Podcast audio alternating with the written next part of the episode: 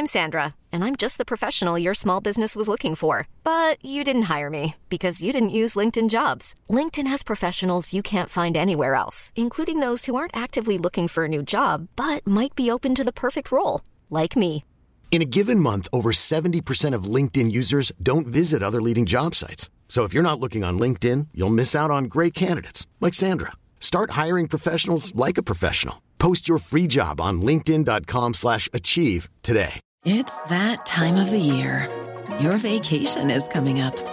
You can already hear the beach waves, feel the warm breeze, relax, and think about work. You really, really want it all to work out while you're away. Monday.com gives you and the team that peace of mind. When all work is on one platform and everyone's in sync, things just flow wherever you are. Tap the banner to go to Monday.com.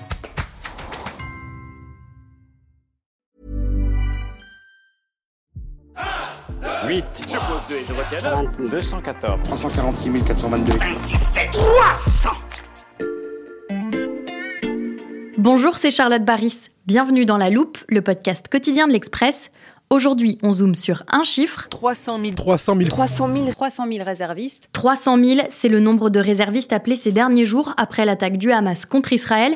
Alors, pour tout comprendre à cette mobilisation, j'accueille Corentin Pénarguéard, journaliste au service Monde de l'Express, spécialiste du Moyen-Orient. Bonjour Corentin. Bonjour Charlotte. 300 000 réservistes mobilisés, Corentin, c'est énorme. Je suis allé voir les chiffres du côté de l'armée française et en comparaison, il y a 40 000 réservistes dans nos rangs. Oui, c'est énorme, hein, surtout quand on sait qu'Israël au total a environ 450 000 réservistes pour 9 millions d'habitants et une armée de 150 000 soldats. C'est dire l'ampleur qu'a cette crise euh, pour le pays. Et euh, c'est comme si on avait autour de 3 millions de réservistes en France. Alors il faut dire que le service militaire est obligatoire en Israël. Euh, tous les jeunes de plus de 18 ans euh, passent par là. Euh, quand on se balade dans les rues à Tel Aviv ou à Jérusalem, on voit beaucoup de jeunes en treillis, en uniforme. Et euh, donc c'est deux ans et huit mois pour les hommes et deux ans pour les femmes. Et cette mobilisation de 300 000 réservistes sur les 450 000, est-ce qu'elle est inédite pour le pays? Oui, clairement, c'est jamais arrivé. hein. Euh, dès samedi, en fait, en quelques heures, il y a eu des milliers de mobilisés qui ont rejoint le- leurs unités. Sur les 300 000, on sait que dès ce lundi, il y en avait déjà 100 000 déployés dans le sud d'Israël, donc près de la bande de Gaza. Et euh, c'est une mobilisation exceptionnelle parce qu'en fait, euh, Israël a une armée puissante, elle a les renseignements les mieux informés du Moyen-Orient sur le papier, mais elle a vécu cette attaque du Hamas comme un, un véritable échec, une Mhm. humiliation, euh, avec des centaines de terroristes qui ont franchi euh, le mur depuis la bande de Gaza sans que les soldats israéliens puissent les arrêter. Euh, en quelques heures, le Hamas a tiré euh, plus de 2000 roquettes, ils se sont emparés euh, d'une vingtaine de villages, ils ont fait du porte-à-porte sur le territoire israélien pour tuer clairement des civils israéliens. Et parfois, moi j'en parlais avec certains des dimanches, des civils israéliens qui me racontaient qu'ils sont restés terrés chez eux pendant 6, 7, 8 heures sans voir un seul soldat israélien arriver sur les lieux.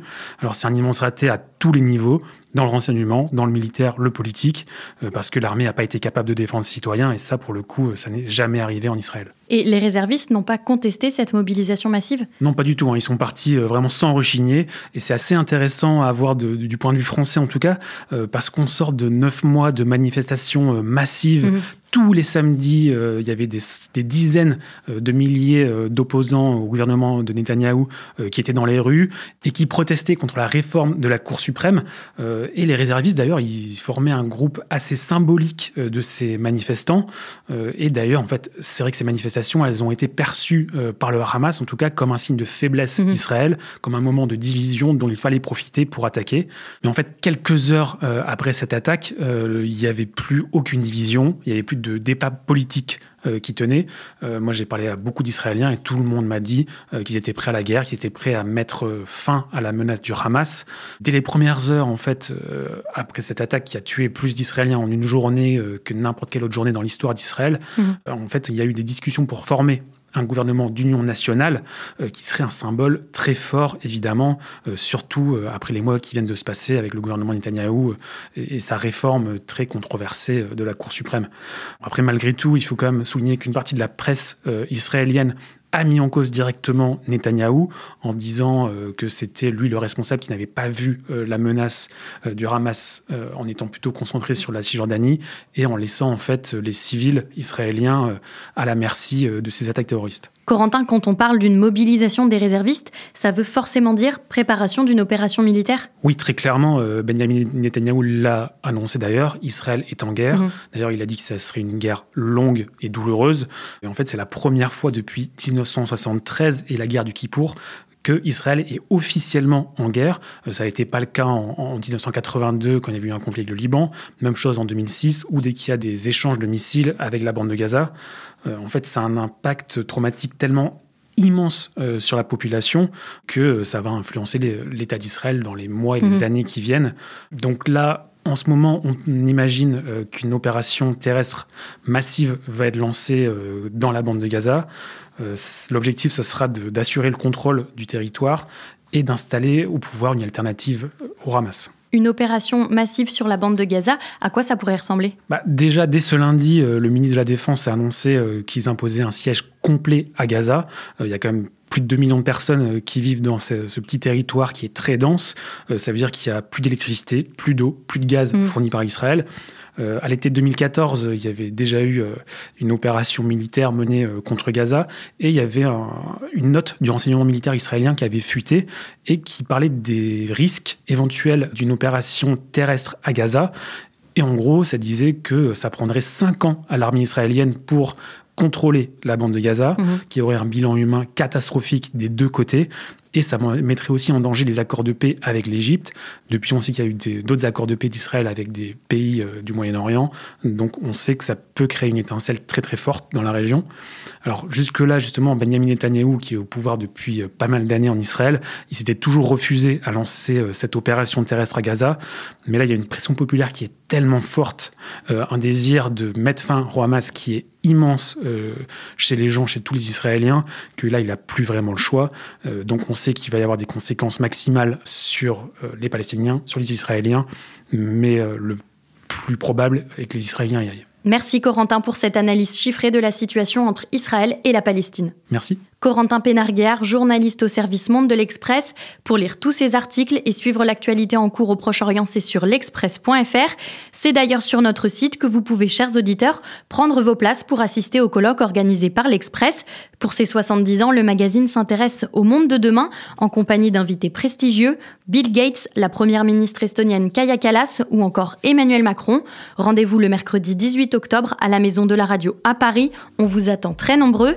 Pour ne rater aucun des décryptages chiffrés de la loupe, pensez à nous suivre sur votre application d'écoute comme Apple Podcast, Spotify ou Castbox. Et si vous voulez nous contacter, je vous redonne notre adresse mail, laloupe@l'express.fr. Cet épisode a été monté et réalisé par Jules Cro. Retrouvez-nous demain pour passer un nouveau sujet à la loupe.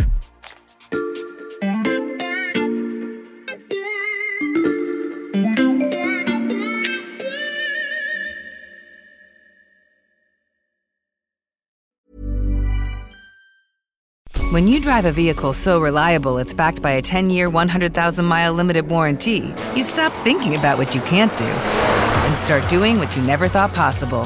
Visit your local Kia dealer today to see what you're capable of in a vehicle that inspires confidence around every corner.